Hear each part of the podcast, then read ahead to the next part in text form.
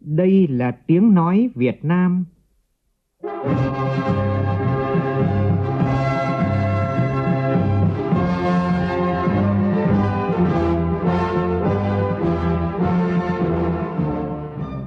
là tiếng nói Việt Nam, phát thanh từ Hà Nội, thủ đô nước Cộng hòa xã hội chủ nghĩa Việt Nam.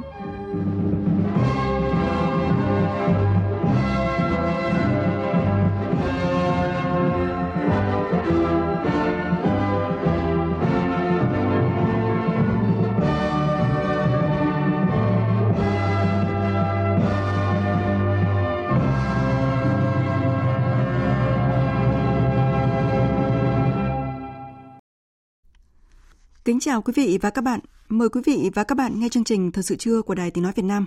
Chương trình có những nội dung chính sau đây.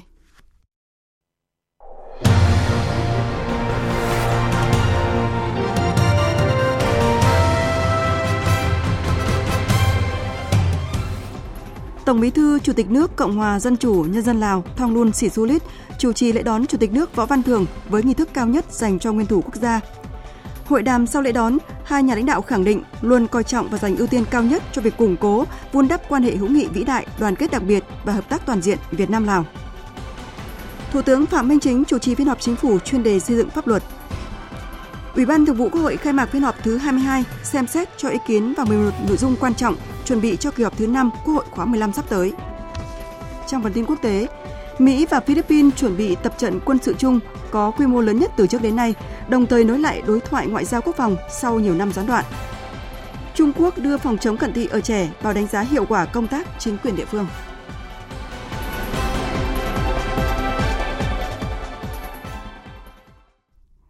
Bây giờ là nội dung chi tiết.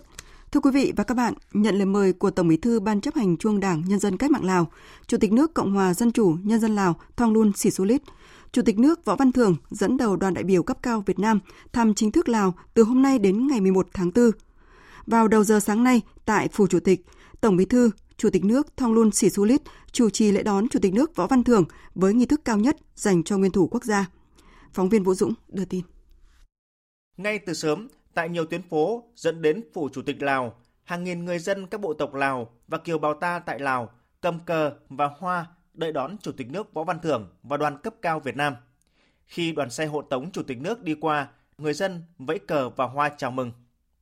Đoàn xe hộ tống đưa Chủ tịch nước Võ Văn Thưởng và đoàn cấp cao Việt Nam tới phủ Chủ tịch Lào.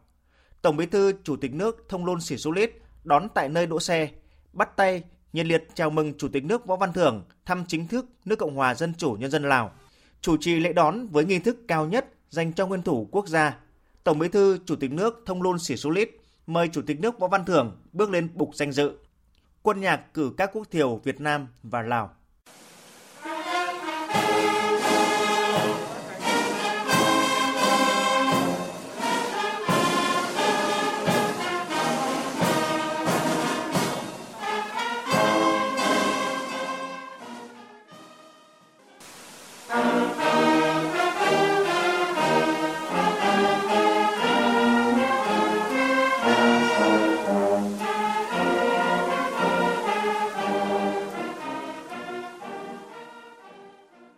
Tiếp đó, Tổng Bí thư Chủ tịch nước Lào Thông Luân Sĩ Xu Lít mời Chủ tịch nước Võ Văn Thưởng duyệt đội danh dự.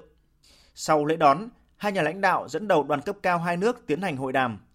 Hai nhà lãnh đạo vui mừng về sự phát triển tốt đẹp của mối quan hệ hữu nghị vĩ đại, đoàn kết đặc biệt và hợp tác toàn diện giữa hai nước thời gian vừa qua, đồng thời tái khẳng định chính sách nhất quán của cả hai nước là luôn coi trọng và dành ưu tiên cao nhất cho việc củng cố, vun đắp mối quan hệ hữu nghị vĩ đại, đoàn kết đặc biệt và hợp tác toàn diện Việt Nam Lào hai bên cũng nhất trí tập trung triển khai hiệu quả các thỏa thuận cấp cao giữa hai nước cũng như giữa các bộ ngành ở trung ương và địa phương, tăng cường trao đổi các chuyến thăm, tiếp xúc cấp cao và các cấp, tiếp tục phát huy kết quả hiệu ứng tích cực của năm đoàn kết hữu nghị Việt Nam Lào, Lào Việt Nam 2022 để đẩy mạnh tuyên truyền, giáo dục về lịch sử truyền thống, quan hệ đoàn kết đặc biệt Việt Nam Lào cho cán bộ và nhân dân hai nước, sớm đưa các nội dung của Bộ lịch sử quan hệ đặc biệt Việt Nam Lào vào giảng dạy tại các cơ sở giáo dục của mỗi nước, phối hợp xây dựng các công trình và di tích lịch sử về quan hệ Việt Nam và Lào, trong đó có công viên hữu nghị Lào Việt Nam tại thủ đô Viên Chăn.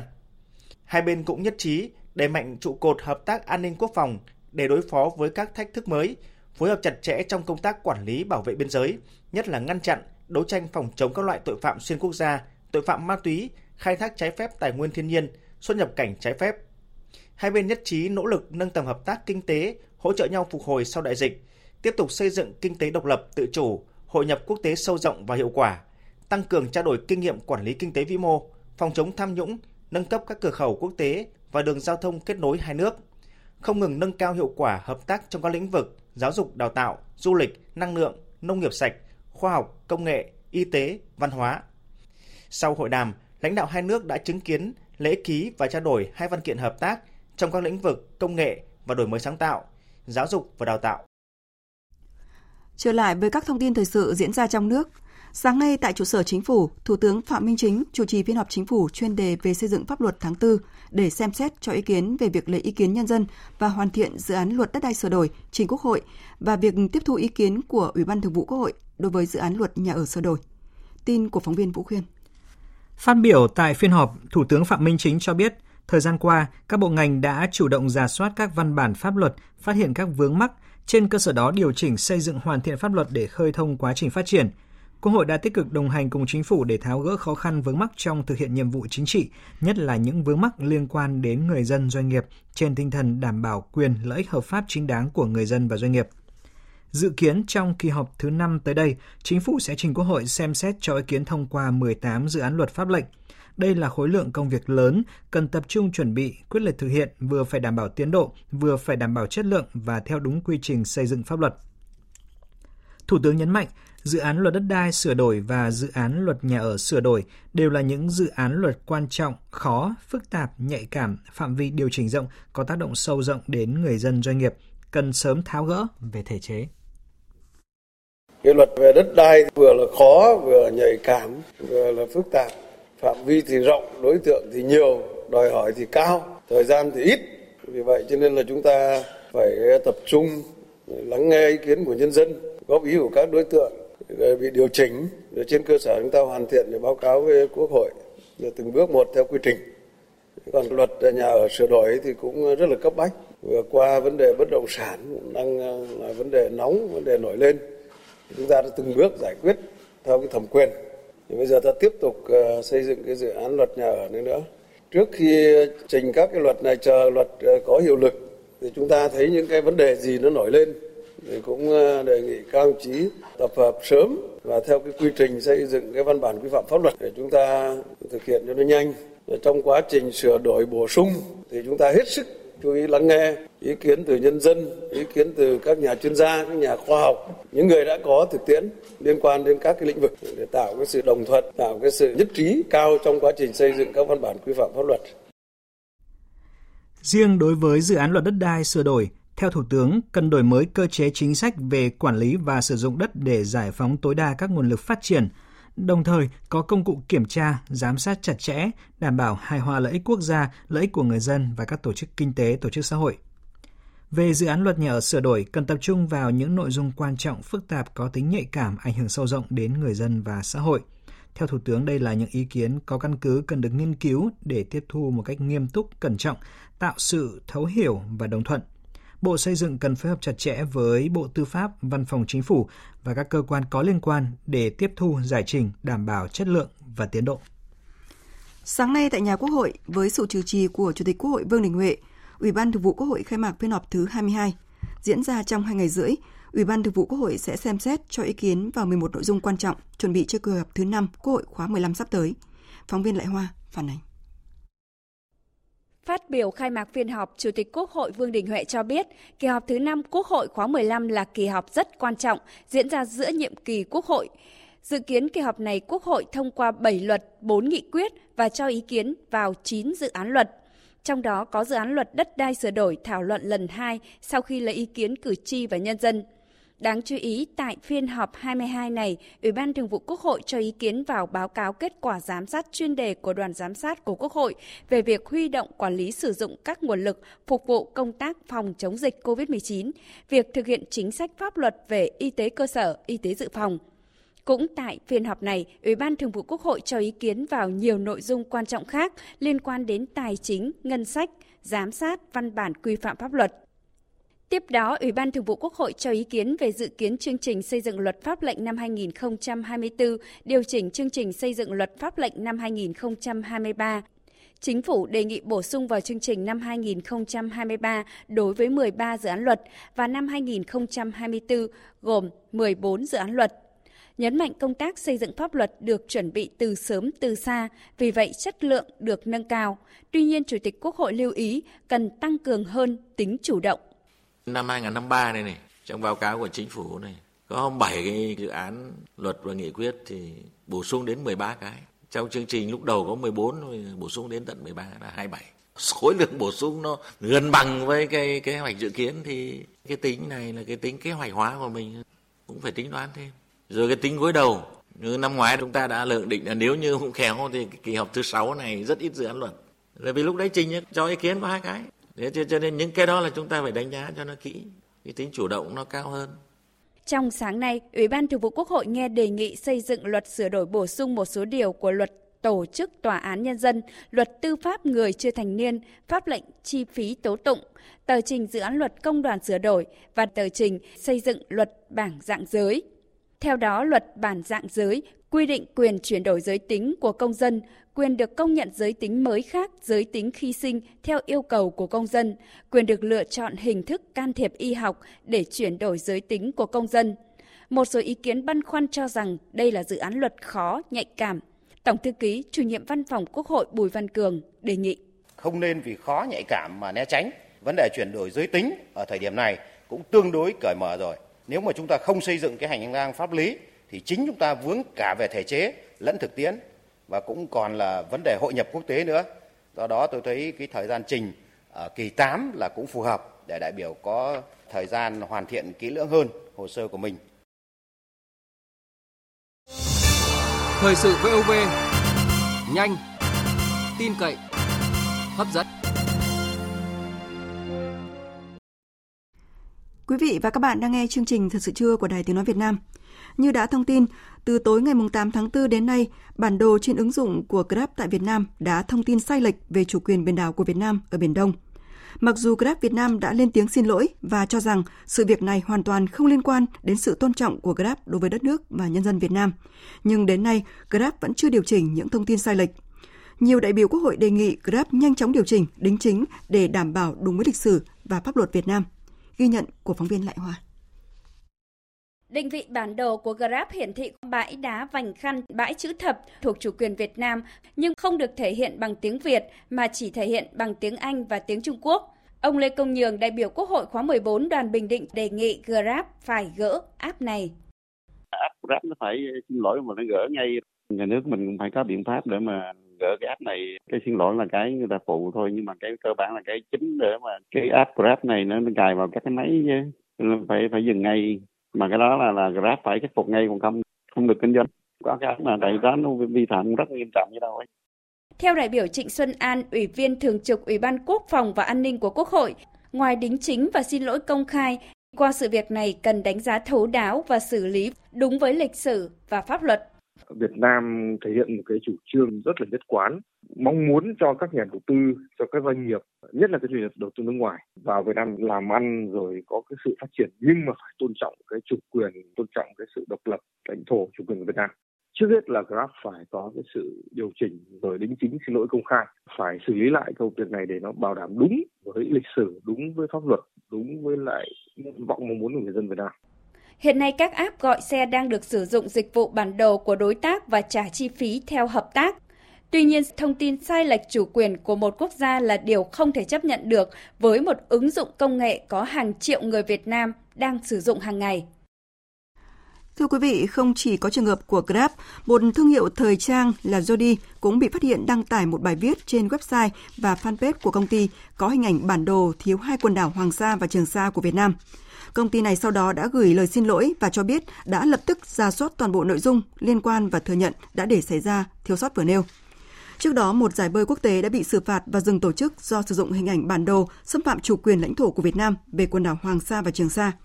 Theo quyết định của Công an tỉnh Khánh Hòa, công ty cổ phần sự kiện Perth, Thành phố Hồ Chí Minh, đơn vị tổ chức sự kiện giải bơi lội quốc tế ngoài trời Ocean Man năm 2023 đã bị phạt 25 triệu đồng vì hành vi đăng phát sử dụng hình ảnh bản đồ Việt Nam không thể hiện đầy đủ hoặc thể hiện sai chủ quyền quốc gia. Chuyển sang những thông tin khác, Chính phủ vừa yêu cầu Bộ Lao động Thương binh và Xã hội báo cáo chính phủ trước ngày 14 tháng 4 tới về số tiền còn dư sau khi thực hiện chính sách hỗ trợ tiền thuê nhà cho người lao động. Đây là nội dung đáng chú ý trong nghị quyết số 50 của chính phủ. Trước đó, theo nghị quyết số 08 năm 2022 của Thủ tướng Chính phủ, người lao động có quan hệ lao động đang ở thuê, trọ, làm việc tại khu công nghiệp, khu chế xuất, khu vực kinh tế trọng điểm khi có đủ điều kiện sẽ được hưởng 500.000 đồng mỗi người mỗi tháng tiền thuê nhà. Mỗi đối tượng được hỗ trợ một lần trong một tháng và không quá 3 tháng. Bộ Giao thông Vận tải vừa có đề xuất dự án nâng cấp cải tạo 3 tuyến gồm quốc lộ 53, quốc lộ 62 và quốc lộ 91B tại khu vực đồng bằng sông Cửu Long với tổng mức đầu tư gần 7.200 tỷ đồng. Trong đó vốn vay ODA Ngân hàng Thế giới là hơn 500 là hơn 5.600 tỷ đồng. Phần còn lại là vốn đối ứng trong nước. Theo Bộ Giao thông Vận tải, việc cải tạo, nâng cấp ba tuyến quốc lộ này sẽ giúp nâng cao năng lực thông hành, đáp ứng nhu cầu vận tải ngày càng tăng, giúp ngắn thời gian vận chuyển hàng hóa, hành khách, đảm bảo an toàn giao thông. Tại cuộc họp về kiến nghị giảm giá dịch vụ cất hạ cánh đối với chuyến bay nội địa, lãnh đạo Bộ Giao thông Vận tải đã thống nhất với ý kiến cho rằng việc xem xét giảm giá dịch vụ cất hạ cánh đối với các chuyến bay nội địa trong năm nay là chưa đủ cơ sở. Nguyên nhân là do theo dự báo của Cục Hàng không Việt Nam, sản lượng vận chuyển nội địa năm nay dự kiến đạt hơn 45 triệu khách, tăng 5% so với năm ngoái. Như vậy, thị trường vận tải nội địa đã và đang phục hồi như giai đoạn trước dịch COVID-19. Ngoài ra, nguồn thu từ dịch vụ cất hạ cánh để chi trả chi phí bảo trì sửa chữa tài sản kết cấu hạ tầng hàng không theo quy định. Tuy nhiên, nguồn thu hiện nay còn đang hạn chế, cần cân đối để bố trí cho sửa chữa bảo trì tài sản kết cấu hạ tầng hàng không tại các cảng hàng không đảm bảo khai thác an toàn, Trước đó, một số hãng hàng không trong nước đã kiến nghị Bộ Giao thông Vận tải xem xét tiếp tục áp dụng chính sách giảm 50% phí cất hạ cánh và điều hành bay đối với các chuyến bay nội địa trong năm nay. Từ ngày 25 tháng 4 tới, Quảng Ninh sẽ có đường bay thẳng tới thành phố Cần Thơ qua cảng hàng không quốc tế Vân Đồn. Phóng viên Vũ Miền, thường trú tại Đông Bắc, thông tin. Đường bay thẳng kết nối Cần Thơ với Vân Đồn, Quảng Ninh do hãng hàng không Vietjet Air khai thác với thời gian bay 2 giờ 20 phút các cảng hàng không quốc tế Cần Thơ và Vân Đồn đều đạt quy mô sân bay cấp 4E, công suất thiết kế 3 triệu hành khách trên một năm. Tuy nhiên, cả sân bay Vân Đồn và sân bay Cần Thơ đều mới chỉ khai thác dưới 50% công suất thiết kế. Ông Phạm Ngọc Thủy, Giám đốc Sở Du lịch tỉnh Quảng Ninh cho biết. Trong tháng sắp tới chúng tôi sẽ từng bước khai thác tuyến bay mới. Đầu tiên là Cần Thơ, Vân Đồn, sau này có thể là Vân Đồn, Phú Quốc hoặc Vân Đồn, Ban Mỹ Thuật. Những đường bay mà tôi cho rằng đó sẽ có những triển vọng rất là tốt, sẽ tạo giao thông thuận lợi để khách đến chúng ta trong cái mùa hè này cũng như là những cái năm tiếp theo. Tránh thanh tra Bộ Giao thông Vận tải cho biết Bộ Giao thông Vận tải thường xuyên liên tục triển khai đồng bộ nhiều giải pháp nhằm nâng cao chất lượng công tác đào tạo, sát hạch cấp giấy phép lái xe gắn với tăng cường công tác thanh tra kiểm tra, phòng chống tham nhũng tiêu cực – Tuy nhiên, qua thanh tra kiểm tra, Bộ Giao thông Vận tải nhận thấy một số nơi còn hiện tượng buông lỏng trong công tác quản lý, giám sát dẫn đến tiềm ẩn nhiều nguy cơ tiêu cực. Tin của phóng viên Việt Cường. Từ đầu năm 2023, Bộ trưởng Bộ Giao thông Vận tải đã quyết định thành lập các đoàn kiểm tra toàn diện công tác quản lý đào tạo, sát hạch, cấp giấy phép lái xe của các sở giao thông vận tải trên phạm vi toàn quốc. Đồng thời quán triệt quá trình kiểm tra phải tuân thủ nguyên tắc công khai minh bạch, độc lập khách quan, nghiêm túc, chịu trách nhiệm trước Bộ trưởng Bộ Giao thông Vận tải và pháp luật về kết quả thanh tra kiểm tra. Trên cơ sở kết quả kiểm tra 40 trên 63 sở giao thông vận tải, bên cạnh những kết quả đạt được, thanh tra Bộ đã phát hiện một số tồn tại sai phạm. Cụ thể, trong quản lý công tác đào tạo, một số sở giao thông vận tải để cơ sở đào tạo gửi báo cáo tiếp nhận danh sách học viên, một số khoa học qua phần mềm chậm hơn nhiều ngày so với quy định. Một số sở giao thông vận tải còn hạn chế trong khai thác dữ liệu phần mềm, hệ thống dữ liệu để giám sát thời gian và quãng đường thực hành lái DAT nên chưa kịp thời phát hiện, xử lý đối với cơ sở đào tạo không thực hiện đúng nội dung chương trình kế hoạch, tiến độ đào tạo, tổ chức thì kết thúc khóa học cho học viên khi chưa đủ điều kiện, chưa phát hiện xử lý với các phiên học có dấu hiệu bất thường về dữ liệu giám sát thời gian và quãng đường thực hành lái của cơ sở đào tạo. Đặc biệt, trong công tác sát hạch, một số sở duyệt danh sách học viên dự sát hạch khi chưa có đầy đủ dữ liệu trích xuất qua thiết bị DAT. Ông Lâm Văn Hoàng, tránh thanh tra Bộ Giao thông Vận tải cho biết.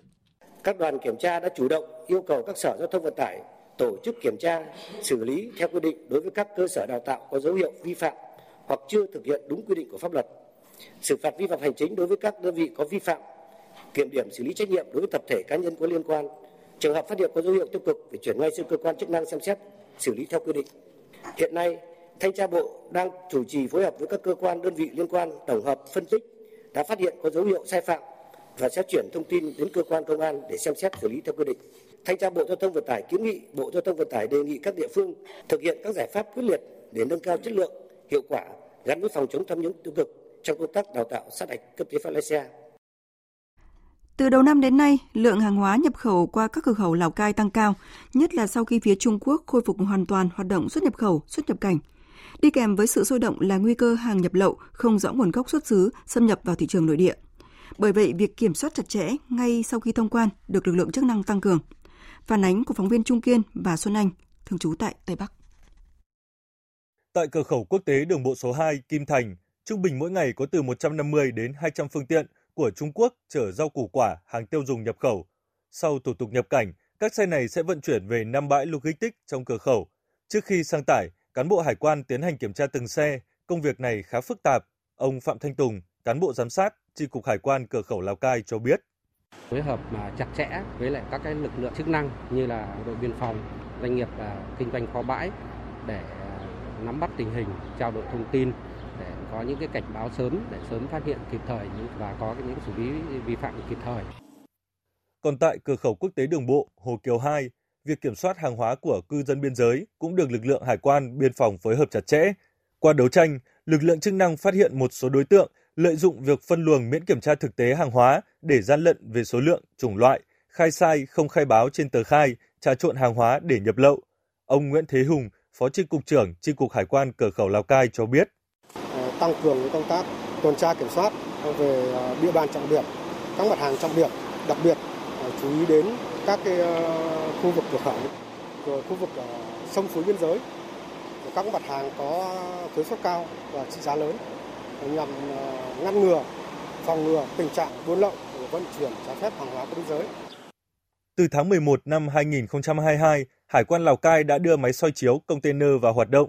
Kết quả soi chiếu ngay lập tức hiển thị rõ ràng tại phòng điều khiển. Hàng hóa soi chiếu được lựa chọn ngẫu nhiên và sẽ đối chiếu với tờ khai hải quan của doanh nghiệp trước đó. Qua soi chiếu, 862 lượt xe trong 3 tháng đầu năm, phát hiện 22 xe nghi vấn. Ông Phạm Xuân Đôn, Phó đội trưởng đội kiểm soát hải quan, Cục Hải quan tỉnh Lào Cai nói.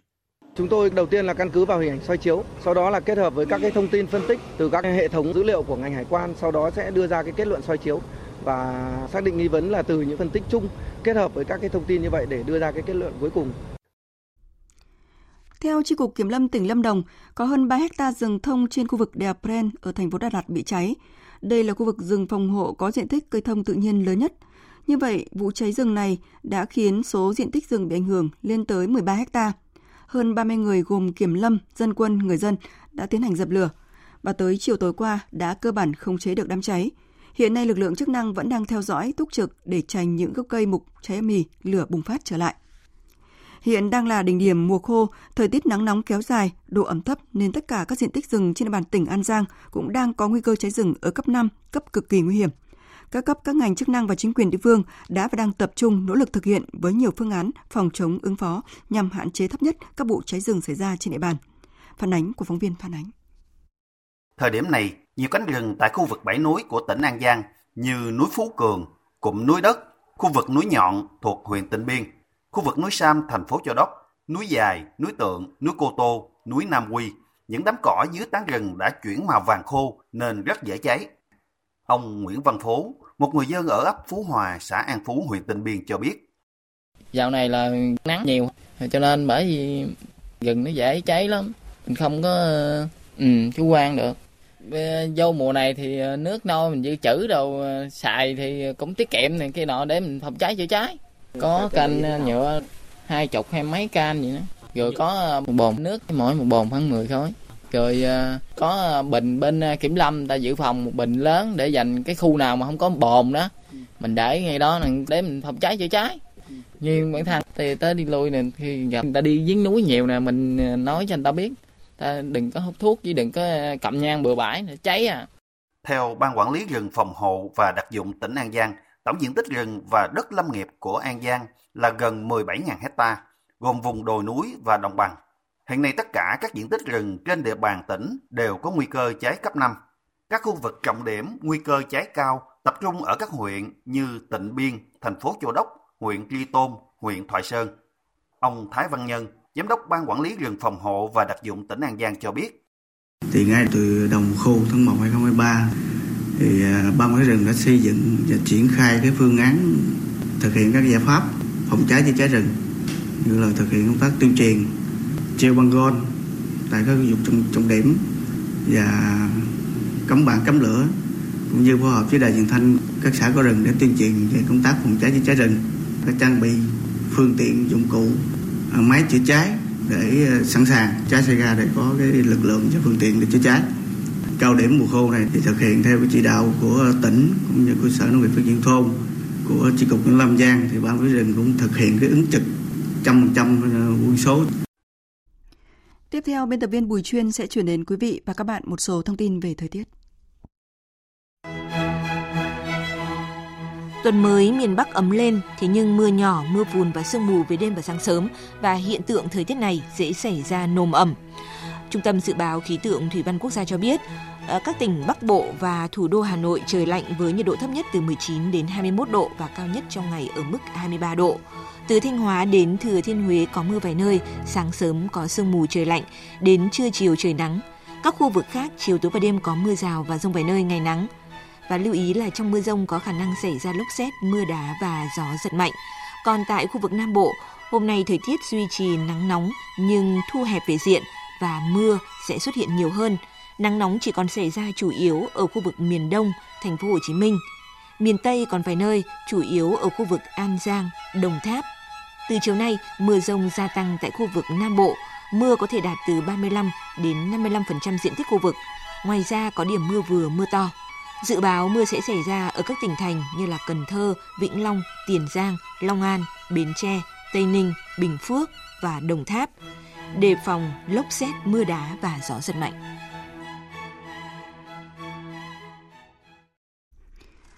Chương trình tiếp tục với phần tin quốc tế. Chính phủ Hàn Quốc cho biết hôm nay là ngày thứ tư liên tiếp Triều Tiên không trả lời cuộc gọi hàng ngày từ phía Hàn Quốc thông qua kênh liên lạc liên triều và đường dây nóng quân sự. Động thái một phần chứng tỏ sự leo thang căng thẳng chưa từng có trên bán đảo Triều Tiên hiện nay. Tổng hợp của biên tập viên Đình Nam.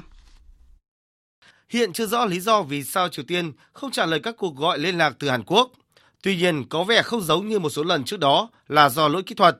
Giới chuyên gia nhận định nhiều khả năng đây là động thái có chủ ý từ Triều Tiên, như một phản ứng của nước này trước các cuộc tập trận chung Mỹ-Hàn liên tiếp diễn ra và báo cáo nhân quyền mới nhất chỉ trích nước này. Bởi trước đó, Triều Tiên đã đưa ra cáo buộc Mỹ-Hàn Quốc đang đẩy căng thẳng đến bờ vực chiến tranh hạt nhân khi liên tục thực hiện các cuộc tập trận chung có sự tham gia của nhiều khí tài chiến lược. Trong số phản ứng trước đó, Triều Tiên đã tăng cường các vụ phóng thử tên lửa, tăng cường năng lực quân sự và chương trình hạt nhân của nước này. Mới nhất cuối tuần qua, Triều Tiên đã tuyên bố họ đã thử nghiệm một thiết bị không người lái tấn công dưới nước có khả năng mang theo đầu đạn hạt nhân, được thiết kế để phá hủy các tàu và cảng hải quân. Thông báo được đưa ra ngay sau cuộc gặp của các đặc phái viên Mỹ, Nhật, Hàn về Triều Tiên tại Seoul, Hàn Quốc. Trong cuộc gặp, các quan chức này lại công kích Triều Tiên về các vụ thử tên lửa và chương trình hạt nhân của nước này, đồng thời nhắc lại quan điểm về các cuộc tập trận răn đe là cần thiết trước các mối đe dọa từ Triều Tiên. Đặc phái viên Hàn Quốc về vấn đề Triều Tiên Kim Gun cho biết. Triều Tiên đang khiến người dân của họ lầm tưởng rằng vũ khí hạt nhân là cây đũa thần có thể giải quyết mọi vấn đề của họ. Ngược lại, nỗi ám ảnh hạt nhân của Triều Tiên đã tự hủy diệt tương lai của tất cả người dân. Nó đang phá vỡ nền kinh tế, làm suy yếu an ninh và khiến Triều Tiên bị cô lập. Những hành động khiêu khích của Triều Tiên cần bị trừng phạt. Căng thẳng trên bán đảo Triều Tiên thực tế vẫn đang liên tục leo thang trong bối cảnh tiến trình đàm phán phi hạt nhân hóa đã bị ngừng trệ trong nhiều năm. Các bên liên tục có những hành động phô diễn sức mạnh quân sự, bất chấp lời kêu gọi đối thoại từ thế giới. Philippines và Mỹ trong tuần này sẽ bắt đầu cuộc tập trận quân sự mang tên Balikatan lớn nhất từ trước đến nay. Dấu hiệu cho thấy hợp tác quốc phòng giữa liên minh đang ngày càng chặt chẽ hơn. Song song cuộc diễn tập đối thoại theo hình thức 2 cộng 2 giữa quan chức quốc phòng và ngoại giao hai nước cũng sẽ được nối lại tại Washington, Mỹ lần đầu tiên sau 7 năm gián đoạn. Phạm Hà, phóng viên thường trú Đài Tiếng Nói Việt Nam, theo dõi khu vực ASEAN, thông tin. Cuộc tập trận kéo dài từ ngày 11 đến ngày 28 tháng 4 với sự tham gia của hơn 17.000 binh sĩ. Theo người phát ngôn của cuộc tập trận, tướng Michael Logico, đây chính thức là cuộc tập trận quân sự Balikatan giữa Mỹ và Philippines lớn nhất từ trước đến nay. Chuyên gia ninh khu vực có trụ sở tại Singapore Colin Cole cho biết các cuộc tập trận cho thấy quân đội Philippines chuyển hướng sang phòng thủ từ bên ngoài, không chỉ để giải quyết các mối đe dọa gia tăng mà còn vì những khả năng mới mà quân đội nước này có được thông qua quá trình hiện đại hóa. Khai mạc cuộc tập trận Balikatan sẽ trùng với thời điểm cuộc gặp cấp cao quan chức quốc phòng và ngoại giao hàng đầu của Philippines và Mỹ tại Washington. Đối thoại diễn ra lần đầu tiên sau 7 năm khi hai đồng minh tìm cách tăng cường hợp tác chặt chẽ sau khi mối quan hệ liên minh có nhiều sóng gió dưới thời chính quyền của cựu Tổng thống Philippines Duterte. Đối thoại cấp bộ trưởng 2 cộng 2 sẽ diễn ra giữa Ngoại trưởng Philippines Enrique Manalo và Bộ trưởng Quốc phòng Calito Gavet và những người đồng cấp Mỹ. Theo thông báo của hai nước, cuộc đối thoại lần này khẳng định sức mạnh của Liên minh Mỹ-Philippines, tập trung vào các lĩnh vực cùng quan tâm như duy trì một khu vực Ấn Độ Dương-Thái Bình Dương tự do và rộng mở, giải quyết các thách thức toàn cầu, tăng cường hợp tác kinh tế song phương và khu vực, cũng như tăng cường ngoại giao nhân dân. Tổng thống Pháp Emmanuel Macron hôm nay kêu gọi châu Âu theo đuổi một chiến lược độc lập với cả Mỹ và Trung Quốc trong vấn đề Đài Loan. Cùng với Chủ tịch Ủy ban châu Âu Ursula von der Leyen, ông Emmanuel Macron vừa kết thúc chuyến thăm cấp nhà nước kéo dài 3 ngày tới Trung Quốc. Trong cuộc trả lời phỏng vấn tờ Tiếng Vang của Pháp và tờ Politico của Mỹ, Tổng thống Pháp cho rằng châu Âu không nên thúc đẩy xung đột mà nên dành thời gian để xây dựng vị thế của mình như một cực thứ ba giữa Trung Quốc và Mỹ. Theo nhà lãnh đạo Pháp, châu Âu phải tài trợ tốt hơn cho ngành công nghiệp quốc phòng của mình, phát triển năng lượng hạt nhân và năng lượng tái tạo, đồng thời giảm sự phụ thuộc vào đồng đô la để hạn chế sự phụ thuộc vào Mỹ. Sáng nay, lực lượng cứu hộ Pháp cho biết đã tìm thấy hai thi thể nạn nhân trong đống đổ nát của tòa nhà bị sập ở thành phố Marseille sau khi xảy ra một vụ nổ lớn vào ngày hôm qua. Theo lực lượng cứu hộ, do điều kiện khó khăn tại hiện trường nên việc đưa các thi thể nạn nhân ra ngoài sẽ mất nhiều thời gian. Cơ quan tư pháp sẽ tiến hành xác minh danh tính các nạn nhân. Hai thi thể được phát hiện khoảng 24 giờ sau khi xảy ra vụ nổ làm sập tòa nhà 4 tầng sau khi xảy ra vụ nổ, hơn 100 lính cứu hỏa đã được huy động để dập tắt đám cháy bùng phát trong những đống đổ nát của tòa nhà. Cư dân trong những ngôi nhà khác cùng ở khu phố đã được sơ tán và khoảng 180 người phải tá túc tại các trường học ở khu vực lân cận. Bộ Giáo dục Trung Quốc mới đây đã ban hành kế hoạch phòng chống cận thị ở trẻ em và thanh thiếu niên năm nay, trong đó đưa công tác này cũng như tỷ lệ cận thị ở trẻ vào cơ chế đánh giá hiệu quả hoạt động của chính quyền địa phương. Bích Thuận, phóng viên thường trú Đài tiếng nói Việt Nam tại Bắc Kinh, Trung Quốc đưa tin. Văn bản mới ban hành có tên Kế hoạch công tác trọng điểm quốc gia phòng chống toàn diện cận thị ở trẻ em và thanh thiếu niên năm 2023. Kế hoạch nghiêm cấm chính quyền địa phương đánh giá công tác quản lý giáo dục và nhà trường một cách phiến diện, chỉ dựa trên kết quả thi và tỷ lệ lên lớp của học sinh. Kế hoạch nhấn mạnh, chính quyền địa phương và trường học để xảy ra tình trạng sức khỏe thể chất của trẻ em và thanh thiếu niên giảm sút trong 3 năm liên tiếp sẽ phải chịu trách nhiệm theo quy định và pháp luật. Kế hoạch cũng yêu cầu đưa sức khỏe thị giác vào giáo dục tố chất, đưa sức khỏe thể chất, tinh thần và khối lượng bài vở của trẻ em và thanh thiếu niên vào hệ thống giám sát và đánh giá chất lượng giáo dục bắt buộc quốc gia. Đây là năm thứ ba liên tiếp Bộ Giáo dục Trung Quốc ban hành kế hoạch phòng chống toàn diện cận thị ở trẻ em và thanh thiếu niên, tiếp theo năm 2021 và 2022. Nhiều biện pháp đã được thực hiện để đảm bảo việc phòng chống cận thị ở thanh thiếu niên, như học sinh tiểu học và trung học cơ sở phải có hơn 1 giờ hoạt động thể chất mỗi ngày ở trường. Học sinh lớp 1-2 phải học 4 tiết thể dục mỗi tuần, Học sinh từ lớp 3 đến lớp 6 và trung học cơ sở phải có 3 tiết thể dục mỗi tuần. Những năm gần đây, cận thị đã trở thành hiện tượng phổ biến ở thanh thiếu niên và chủ đề nóng trong xã hội Trung Quốc. Theo Ủy ban Y tế quốc gia nước này, tỷ lệ cận thị của trẻ em và thanh thiếu niên Trung Quốc năm 2022 tiếp tục tăng lên 53,6%, trong đó trẻ 6 tuổi là 14,5%, học sinh tiểu học 36%, trung học cơ sở 71,6% và trung học phổ thông lên tới 81%. Năm 2018, 8 bộ ngành nước này đã ban hành một văn bản lần đầu tiên đề xuất đưa tỷ lệ cận thị vào các chỉ tiêu đánh giá hiệu quả công tác của chính quyền. Kế hoạch lần này đã tiến thêm một bước với việc quy định rõ ràng đưa công tác phòng chống cận thị ở trẻ em và thanh thiếu niên vào cơ chế đánh giá hiệu quả hoạt động của chính quyền các cấp. Những cành cây, vỏ cây, vỏ hoa quả, cây ngô, cây sắn trước đây thường được người dân Campuchia dùng làm chất đốt. Nhưng hiện nay, với sự hỗ trợ của khoa học và công nghệ, Nguồn nguyên liệu này đã được ép thành viên nén hoặc chế biến thành than hoạt tính để nấu nướng, khá là thân thiện với môi trường. Phóng viên Đài Tiếng nói Việt Nam thường trú tại Campuchia có bài viết Campuchia biến phế phẩm nông nghiệp, lâm nghiệp thành nguồn chất đốt thân thiện với môi trường. Mời quý vị và các bạn cùng nghe. Việc phát triển nông lâm nghiệp và công nghiệp chế biến nông lâm sản đã mang lại rất nhiều lợi ích kinh tế cho Campuchia, nhưng cũng tạo ra khối lượng lớn phế phẩm.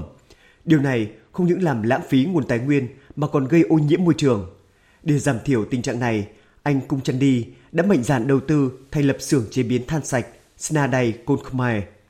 Theo anh Cung Chăn Đi, mục tiêu thành lập chuỗi sản xuất than sạch vừa để bảo vệ môi trường bằng việc tái sử dụng các phụ phẩm nông lâm nghiệp của địa phương, vừa tạo giá trị kinh tế cho mình, cho người lao động địa phương và xã hội. Rất xót xa khi chứng kiến nhiều cây rừng bị đốn chỉ để đốt làm than củi. Chúng tôi đã nghiên cứu và nhận thấy rằng có thể tận dụng được nhiều loại phế phẩm nông nghiệp ở đất nước của mình, như các cành cao su, cành điều bị cắt tỉa, các loại vỏ dừa, thốt nốt và các thực phẩm từ sắn như thân rễ phụ của chúng để làm nguyên liệu sản xuất than sạch. Theo chị Cô Láp, chủ doanh nghiệp sản xuất hạt điều công bung tràm, việc tận thu các phế phẩm nông lâm nghiệp để sản xuất than là hoạt động thiết thực nhằm bảo vệ môi trường và tạo thêm nguồn thu cho người dân. Chị Kulap Láp cho biết. Phế thải từ quá trình sản xuất gồm vỏ điều, cành cây rất dễ cháy, nhưng người dân địa phương không tận dụng hết để đun nấu, mà phải đốt bỏ, vừa lãng phí vừa gây ô nhiễm môi trường. Trong mấy năm trở lại đây, các phế thải này đã được một số gia đình thu gom về để bán cho cơ sở sản xuất than, không những có thêm thu nhập mà còn giảm ô nhiễm môi trường.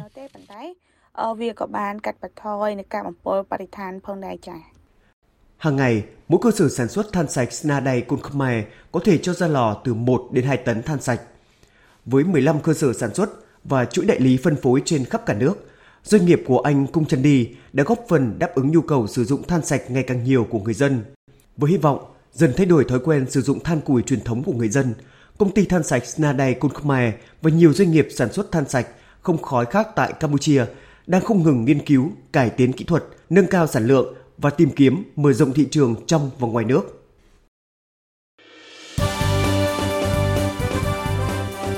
Thời sự tiếng nói Việt Nam Thông tin nhanh Bình luận sâu Tương tác đa chiều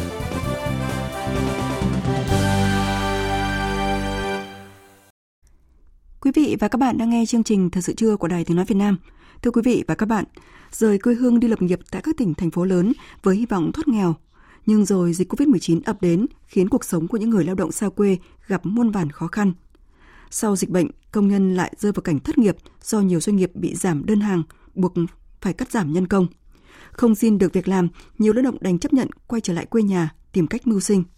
Xu hướng chuyển dịch lao động hiện nay đang đặt ra nhiều thách thức, đặc biệt là tại các thủ phủ của công nghiệp như Bình Dương, Đồng Nai, thành phố Hồ Chí Minh. Nhóm phóng viên thường trú tại thành phố Hồ Chí Minh có loạt bài đề cập vấn đề này. Chương trình thời sự 12 giờ trưa nay, chúng tôi phát sóng loạt bài thứ nhất với nhan đề Nỗi lòng lao động xa quê. Mời quý vị và các bạn cùng nghe.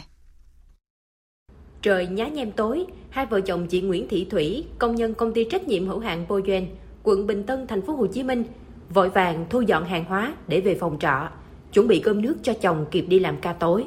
Tuy không nằm trong danh sách gần 2.400 công nhân bị cắt hợp đồng lao động, song do không có đơn hàng, chị Thủy vẫn phải nghỉ luân phiên. Chị Thủy cho biết. Nếu mà nghỉ dài dài như thế này là có thể là có thể là đói thiệt. Xây không nổi. Một tháng chi phí ra hết ăn uống luôn tiền phòng trọ tiền ăn tiền học cho con là tháng là gần chục triệu. Nhà trọ mỗi tháng mình phải đóng. Tiền ăn thì mình phải lo tiền học cho con. Mấy phần đó là tháng nào mình phải chi hết. Công việc bấp bênh giảm giờ làm mất thu nhập là tình cảnh chung của nhiều công nhân lao động ở các địa phương Bình Dương, Đồng Nai, thành phố Hồ Chí Minh. Nhiều người ngao ngán và họ đang lưỡng lự với suy nghĩ tiếp tục bám trụ, chờ cơ hội hay trở về quê. Đồng tiền thì rất chi là căn kê cũng không đủ xài luôn ạ. Cả tiền phòng thì nước cả điện đấy, triệu sáu. Rồi còn mua ăn cái gì cũng mắc. Tháng 7 tới thì cũng tính là về quê đi làm công ty, về quê sinh hoạt, à, chi phí cho nó gần nhà thì mình ở đỡ mất tiền phòng. Công việc nó không ổn định, chứ cứ xuống ca miết đi làm 4 giờ rưỡi là về rồi cả hai vợ chồng được có 7 8 triệu bạc thì sao mà đủ sống.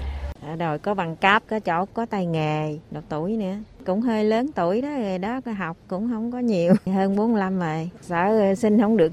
Hai ba tháng sau mà không có việc thì bắt buộc phải về quê thôi, chứ không thể nào mà sống ở đây. Một khi đã về thì con cái thì mình phải về theo thôi. Về là cả gia đình đều về. Hè em mới về, con nó nghỉ học mình mới rút hồ sơ đưa con về quê được. Theo khảo sát của Viện Nghiên cứu Đời sống xã hội Social Fly được công bố giữa tháng 3, trong số 1.200 người lao động đang làm việc tại thành phố Hồ Chí Minh, Đồng Nai và Bình Dương, có 83,3% đang làm việc và 16,7% đã trở về quê để làm việc gần nhà. Cũng theo thống kê này, trong số 1.000 người đang đi làm xa quê thì có 15,5% người chắc chắn trong thời gian tới sẽ về quê làm việc lâu dài, 44,6% người không chắc chắn và 39,9% người không có dự định trở về quê làm việc. Là một trong 2.000 công nhân trẻ đã rời bỏ phố thị sau nhiều năm cực nhọc mưu sinh ở Bình Dương, anh Trương Tuấn Phong, quê Thanh Hóa cho biết.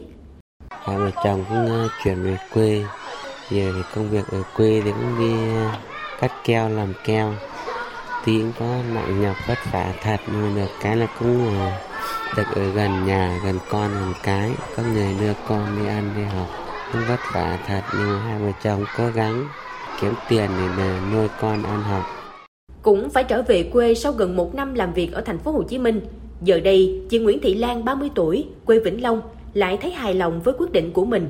Không phải thuê trọ với chi phí đắt đỏ, không còn chịu cảnh khói bụi, kẹt xe. Sau giờ làm, chị được quay quần bên mâm cơm gia đình, chơi đùa cùng con nhỏ. Theo chị Lan, làm việc ở Vĩnh Long được tính mức lương tối thiểu vùng 2, lương cơ bản của công nhân chỉ thấp hơn 1 triệu đồng so với thành phố Hồ Chí Minh. Ở quê lại có không gian thoáng mát, cuộc sống thoải mái hơn rất nhiều.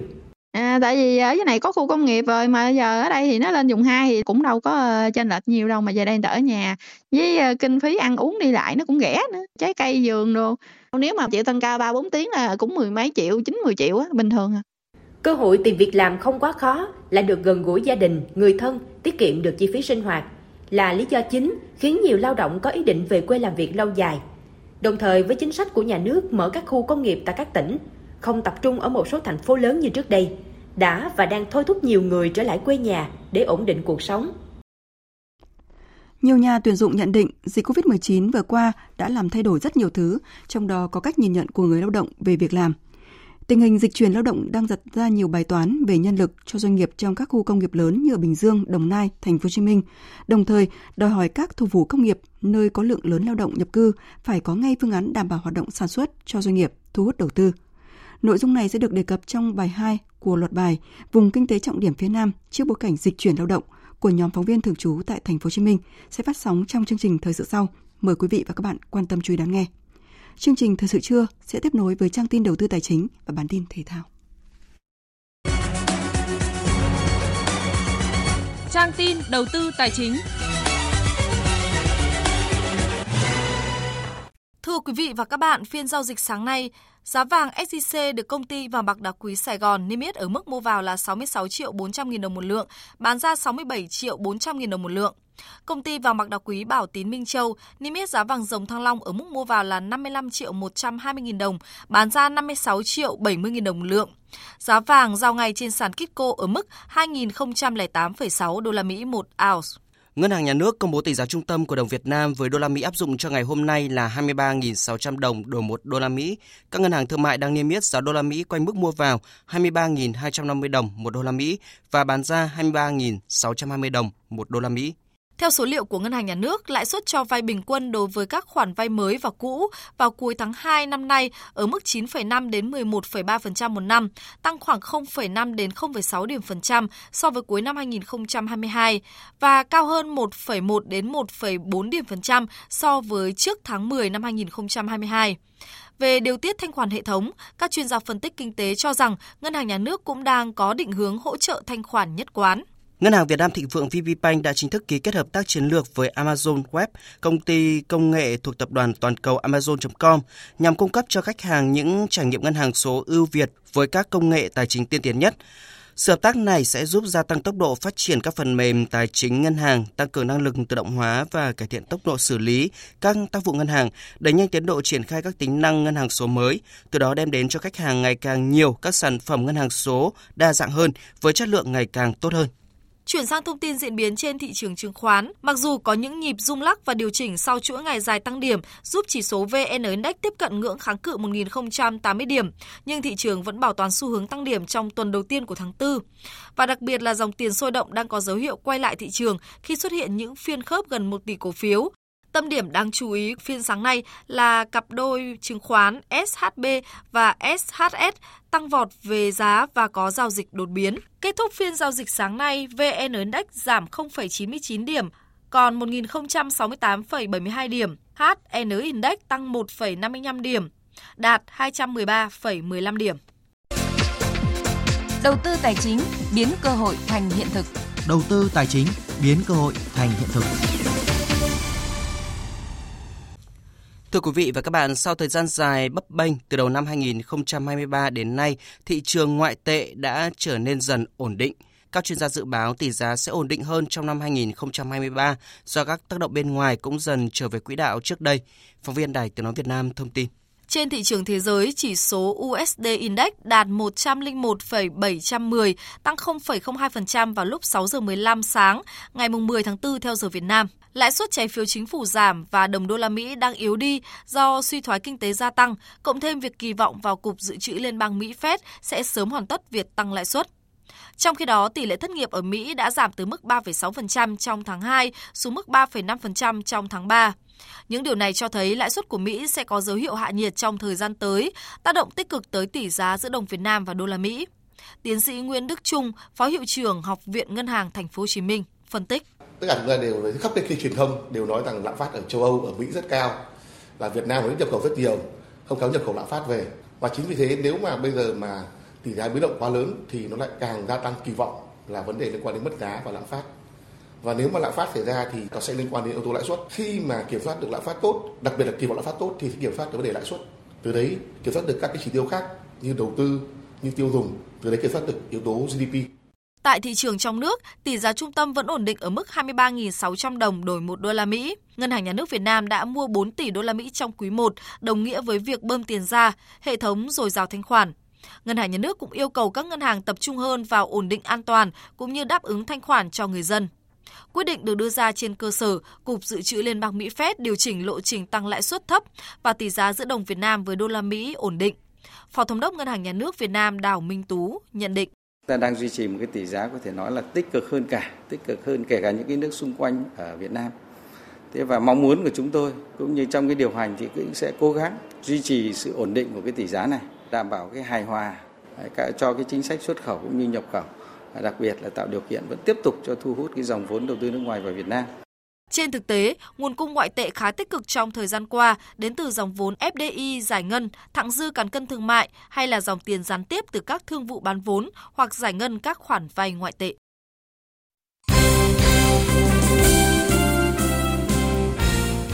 Thưa quý vị và các bạn, sau khi hoàn thành hai trận đấu thuộc vòng loại thứ nhất Olympic 2024, sáng nay đội tuyển bóng đá nữ Việt Nam đã về đến Hà Nội.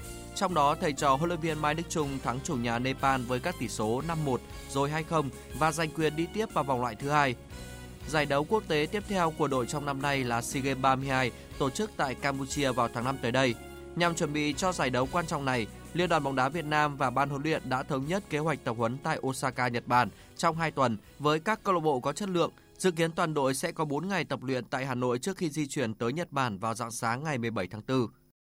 Trong 8 đội bóng tham dự giải Futsal vô địch quốc gia 2023, thì RFDI Sông Hàn mới chỉ được thành lập không lâu trước khi mùa giải năm nay diễn ra.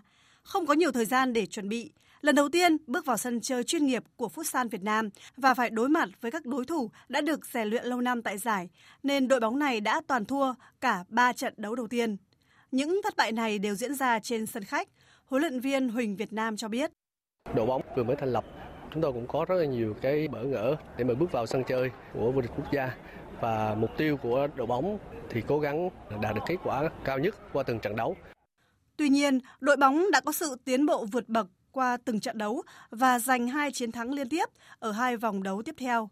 Cả hai chiến thắng mà RFDI Sông Hàn có được đều diễn ra trên sân nhà.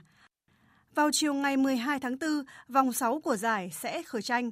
Ở vòng này, RFDI Sông Hàn tiếp tục được chơi trên sân nhà và họ sẽ tiếp Tân Hiệp Hưng tại Cung Thể thao Tiên Sơn Đà Nẵng. Hiện RFDI Sông Hàn được 6 điểm, đang xếp thứ 5 trên bảng xếp hạng, còn đội đứng đầu là Thái Sơn Nam với 11 điểm. Còn chưa đầy một tháng nữa, SEA Games 32 sẽ chính thức khởi tranh. Vào ngày 19 tháng 4 tới đây, nhiều tuyển thủ của đội tuyển điền kinh Việt Nam sẽ sớm lên đường sang Campuchia để chuẩn bị cho đại hội. Trong số này có các vận động viên Nguyễn Thị Thanh Phúc, Trịnh Quốc Lượng, Võ Xuân Vĩnh, Lê Thị Tuyết, Nguyễn Thị Ninh, Nguyễn Thành Ngưng, Nguyễn Thị Vân, Hoàng Nguyên Thanh.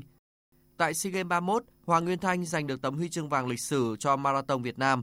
Năm nay, vận động viên này đặt mục tiêu bảo vệ thành công ngôi vô địch. Sau tấm huy chương tại giải Tiền phong Marathon 2023, Hoàng Nguyên Thanh trở về tập luyện tại Trung tâm Huấn luyện Thể thao Quốc gia Thành phố Hồ Chí Minh cho đến khi lên đường sang Campuchia. Vận động viên sinh năm 1995, quê ở Bình Phước cho biết. SEA Games 32 thì em đã đánh giá các đối thủ rồi. Những đối thủ sắp tới của em vẫn là những đối thủ kỳ cựu ở kỳ SEA vừa rồi và họ sẽ có những cái chuẩn bị tốt hơn, có những cái chiến thuật tốt hơn. Họ đã nắm bắt được mình và đánh giá cao mình. Em sẽ phải có những cái chiến thuật mới hơn, lần lên thể lực tốt hơn và sự chuẩn bị kỹ hơn. Thì em luôn đặt mục tiêu là bảo vệ thành công ngôi vị vô địch của mình.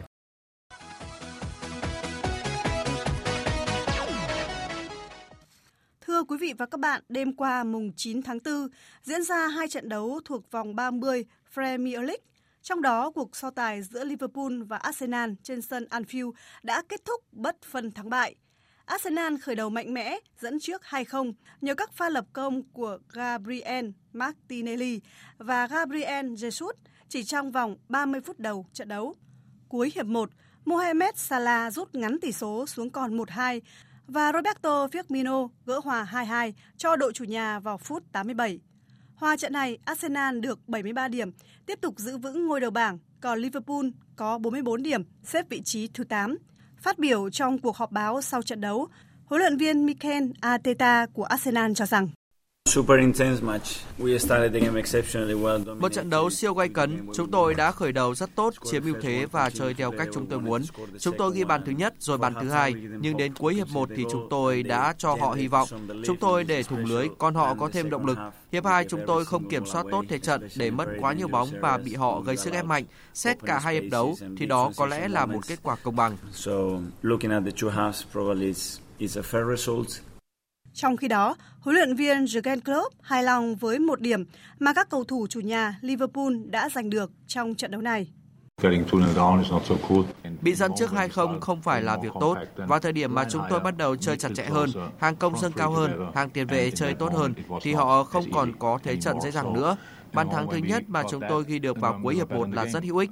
Từ đây chúng tôi bắt đầu nghĩ đến chuyện xoay chuyển tình thế. Chúng tôi đã không gục ngã và chơi tốt trong hiệp 2. Với những cơ hội có được thì lẽ ra chúng tôi phải lật ngược hoàn toàn thế trận, nhưng giành được một điểm cũng là tốt rồi. Ở trận đấu còn lại, Crystal Palace đánh bại chủ nhà Leeds United 5-1. Nhờ chiến thắng này, Crystal Palace được 33 điểm, vươn lên vị trí thứ 12 trên bảng xếp hạng, nới rộng khoảng cách với Nottingham Forest, đội đang đứng thứ 18, vị trí có nguy cơ bị xuống hạng lên 6 điểm. Trong khi thua trận này, Leeds United có 29 điểm, hơn Nottingham Forest 2 điểm. Dự báo thời tiết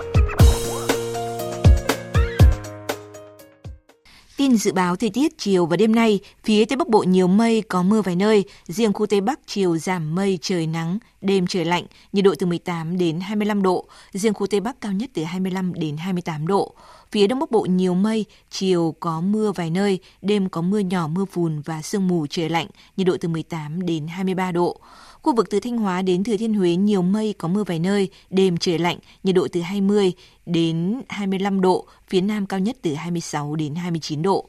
Khu vực từ Đà Nẵng đến Bình Thuận chiều nắng, chiều tối và đêm có mưa rào và rông vài nơi, nhiệt độ từ 23 đến 32 độ. Tây Nguyên chiều nắng, chiều tối và đêm có mưa rào và rông vài nơi, nhiệt độ từ 20 đến 33 độ.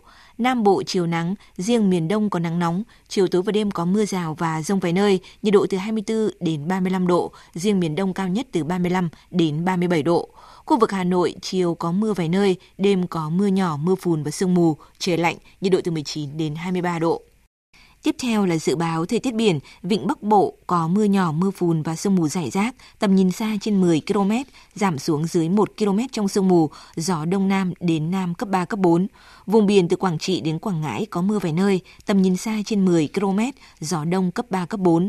Vùng biển từ Bình Định đến Ninh Thuận, từ Bình Thuận đến Cà Mau không mưa, tầm nhìn xa trên 10 km, gió đông đến đông bắc cấp 3, cấp 4.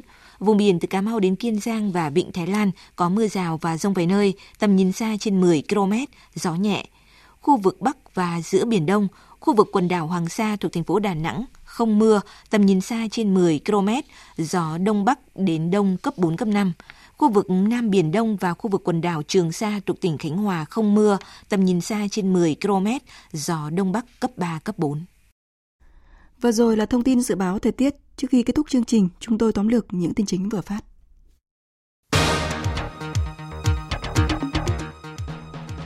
Sáng nay, Tổng Bí thư Chủ tịch nước Cộng hòa Dân chủ Nhân dân Lào Thongloun Sisoulith chủ trì lễ đón Chủ tịch nước Võ Văn Thưởng với nghi thức cao nhất dành cho nguyên thủ quốc gia nhân chuyến thăm chính thức Lào.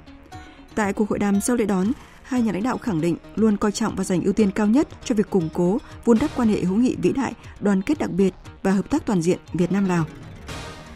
Chủ trì phiên họp chính phủ chuyên đề về xây dựng pháp luật tháng 4 để xem xét cho ý kiến về việc lấy ý kiến nhân dân và hoàn thiện dự án luật đất đai sửa đổi trình Quốc hội. Thủ tướng Phạm Minh Chính nhấn mạnh, đây là một dự án luật có phạm vi điều chỉnh rộng, nội dung khó, phức tạp, nhạy cảm, tác động lớn đến đời sống nhân dân và các hoạt động phát triển kinh tế xã hội. Theo Thủ tướng, cần đổi mới cơ chế chính sách về quản lý và sử dụng đất để giải phóng tối đa các nguồn lực phát triển, đồng thời có công cụ kiểm tra, giám sát chặt chẽ, đảm bảo hài hòa lợi ích quốc gia, lợi ích của người dân và các tổ chức kinh tế, tổ chức xã hội. Philippines và Mỹ trong tuần này sẽ bắt đầu cuộc tập trận quân sự mang tên Bagikatan lớn nhất từ trước đến nay, dấu hiệu cho thấy hợp tác quốc phòng giữa liên minh này đang ngày càng chặt chẽ hơn. Song song cuộc diễn tập đối thoại theo hình thức 2 cộng 2 giữa quan chức quốc phòng và ngoại giao hai nước cũng sẽ được nối lại tại Washington, Mỹ lần đầu tiên sau 7 năm gián đoạn. Năm nay là năm thứ ba liên tiếp Bộ Giáo dục Trung Quốc phải ban hành kế hoạch phòng chống toàn diện cận thị ở trẻ em và thanh thiếu niên và xem đây là một tiêu chí của đánh giá hiệu quả công tác chính quyền địa phương. Kế hoạch được ban hành trong bối cảnh tỷ lệ cận thị trong thanh thiếu niên nước này trong năm ngoái vượt quá 53%.